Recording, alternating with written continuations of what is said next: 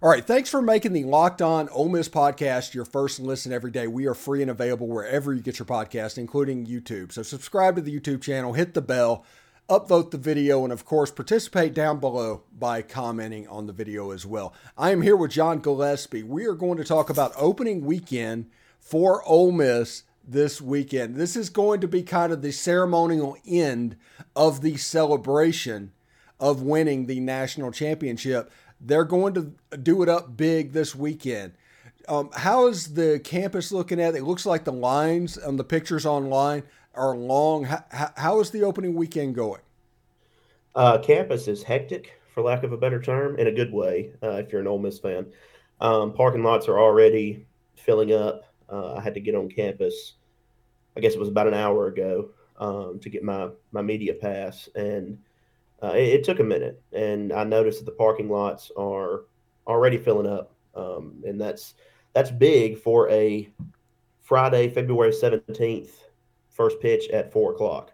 Uh, that is that is special, um, and and I think that there are a lot of fans showing up for the promotions that the athletic department has uh, for this weekend. Uh, the unveiling of the national championship artwork um, in in the stadium uh, Tim Elko throwing out the ceremonial first pitch on Friday, uh, a mini replica national championship trophy, uh, a lot of things that are, are going to be happening at Swayze outside of the baseball itself. Yeah, and it, the extended batter's eye behind the center field wall is going up. Do we think that might be like something that they're planning on graphic wise doing with all that extra I, space? I've wondered, I've wondered that. Hmm. Um, you know, I, am not I'm not sure. I haven't heard anyone say, uh, but that is something that crossed my mind, and you can definitely tell it's still a work in progress out there right now, um, because I, I did see that on on my way to campus. But um, yeah, I mean that that's something I think that has been in the works for a while, and uh, it's just one of those things that that takes some time and kind of drags into the opening weeks of the season a little bit. Yeah, absolutely, and it should be an interesting series. Um, props for the Delaware Blue Hens for being the team that is being brought in for what should be a fairly raucous game for February 17th. Yeah, and I, and I think that you know, on one hand, if if you're Delaware, it's like okay, we have to face the reigning national champions, an SEC team at one of the best college baseball environments in the country. You know, according to uh, people who don't even necessarily cover Ole Miss. But on the other hand, they may see this as an opportunity. You know, they may see this as a chance to get a game, or even if they're, you know, if things go their way, get two. Um, and you know, I'm sure they're, I'm sure they're going to be as hyped up as as anybody else to get out there and kind of, kind of give a crack at it. Yeah, absolutely. Anyway, let's move on to the actual game on the playing field. And this is a question that I've had and haven't brought up on any of my podcasts until now. But now this is a good time, I think, to get into this. How do you replace Kevin Graham? Everybody talks about Elko, everybody talks about Bench, everybody talks about DeLucia. How do you replace Kevin Graham? Well, I think that that is a very important question because you know you you notice last season when when Graham was injured, there was a little bit of a slump there, uh, and of course the regular season was what it was before the postseason caught fire. but I, I don't think it's a one player approach. I, I, think that to put it in kind of moneyball terms, you have to kind of do it by committee a little bit. Um, one player can contribute with on base percentage. You know, another player could contribute with home runs. Uh, one could do it with batting average or fielding or, or whatever. Um, I think it's going to be a group effort because I, I, don't think here early in the season, I look at one guy and say, okay, that is the new Kevin Graham. I could be wrong because baseball has proven many times to prove me wrong. Um, but that is that is something that I that that's how I see it unfolding because Kevin Graham was a key cog of this team for multiple years, especially last year, and um, you know that that's going to be something that that we'll have to watch moving forward. Yeah, after the Ole Miss Arkansas game in the College World Series, David Dave Van Horn actually came over and said, "Do you have any eligibility left?" He was so happy to see Graham graduate and I think with the popularity of Tim Elko, with the superstardom and the rise of Dylan DeLucia, I think that got lost a little bit, is exactly how good of a player Kevin Graham was. So John, looking at this, and we're talking about replacing that, who are some newcomers that we need to pay attention to on the field? Well, you know, we we talk about Lane Kiffin's prowess in the transfer portal. Ole Miss has some transfer names as well. Um, but for me, I'm looking at the pitching rotation um, to start. I mean, we, we talk about the bats and the production at the plate, all of that that departed and has shifted around a little bit. But a couple of the names after Hunter Elliott this weekend, I think, are uh, some guys to kind of keep an eye on. Um, you know, Grayson Saunier. I'm going to learn that uh, this week. Uh, well, it's that the, time of year. Yeah, it is. It is. It's you know the early portions of the season. By week two, I'll I'll have pronunciations down. Um, fortunately, I can write it and not speak it for a while. But anyway, uh, that's that's a, a, guy obviously to watch. Mike Bianco was very impressed with him during camp. Um, what what he was able to do on the mound, and I'm really excited to see him in game action. Uh, because obviously game action and these simulated games during camp are different because you have thousands of fans as opposed to maybe double digit people in attendance. Um, so that that's going to be something that I that I think is going to be very important to watch. And this pitching rotation is you know different. I mean, Hunter Elliott is now the guy. You know, he was he had the opportunity to kind of be the guy last year, but he was number two in the rotation. Um, so now he is the Friday guy, and that that's going to be you know who who comes behind him, and can Elliott hold down that Friday role? Because sometimes pitchers' mentalities are just different depending on the day that they go, uh, wherever they're more comfortable. So that that's what I'm keeping my eye on the most here in the early portions of the year, um, and we'll kind of see how how it works itself out. Yeah, because they have to get ready because Maryland's coming to town. You basically have four straight weekend games against the Maryland Terrapins with them coming to Oxford, and then they're the first game uh, that we're going to play in Minnesota. I have no idea why Ole Miss is playing a baseball game in early March in Minnesota outdoors.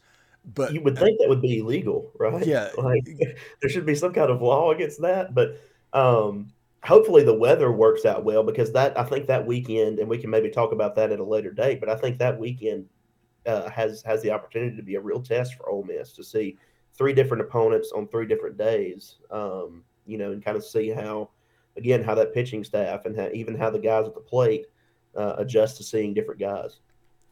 You know, um, low key, one of the stories that I'm interested about, and you're not going to hear anybody talking about this, and but I, I like to keep it real on my show, um, and I say that all the time, is back in Tennessee Tech when that happened, and Tennessee Tech started that run, and the crowd started just almost getting fatalist about what was about to happen.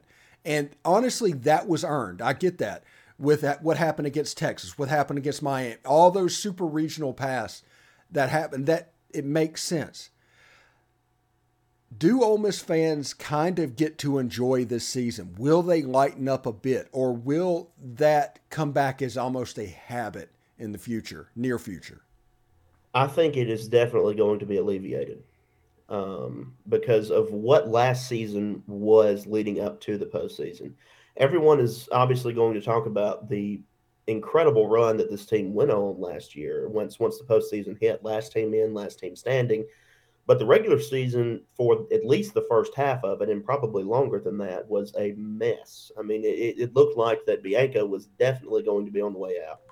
Um, I, I, remember I, I wrote something saying that, barring a miraculous turnaround, Mike Bianco was probably going to be done as the Ole Miss head coach. And then a miraculous turnaround happened, and now he's still here.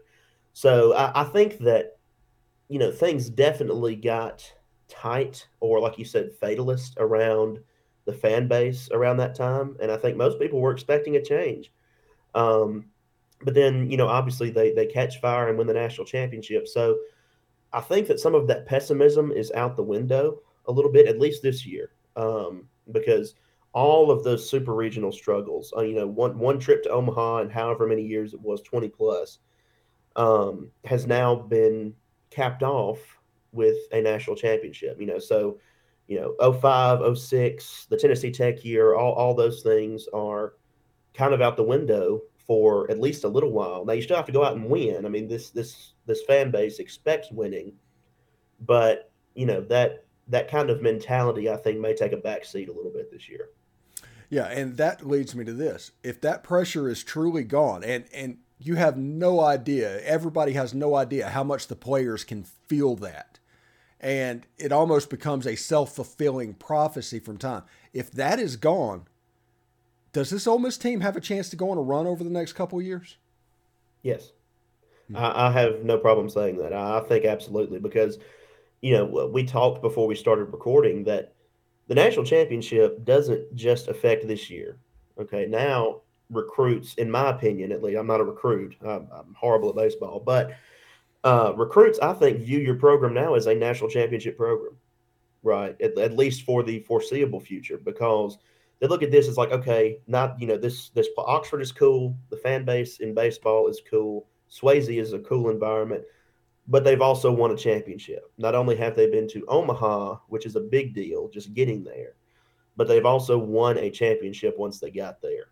And I think that that is key to this recruiting thing with all the scholarship stuff that happens in NCAA baseball and everything, uh, as far as scholarship numbers are concerned.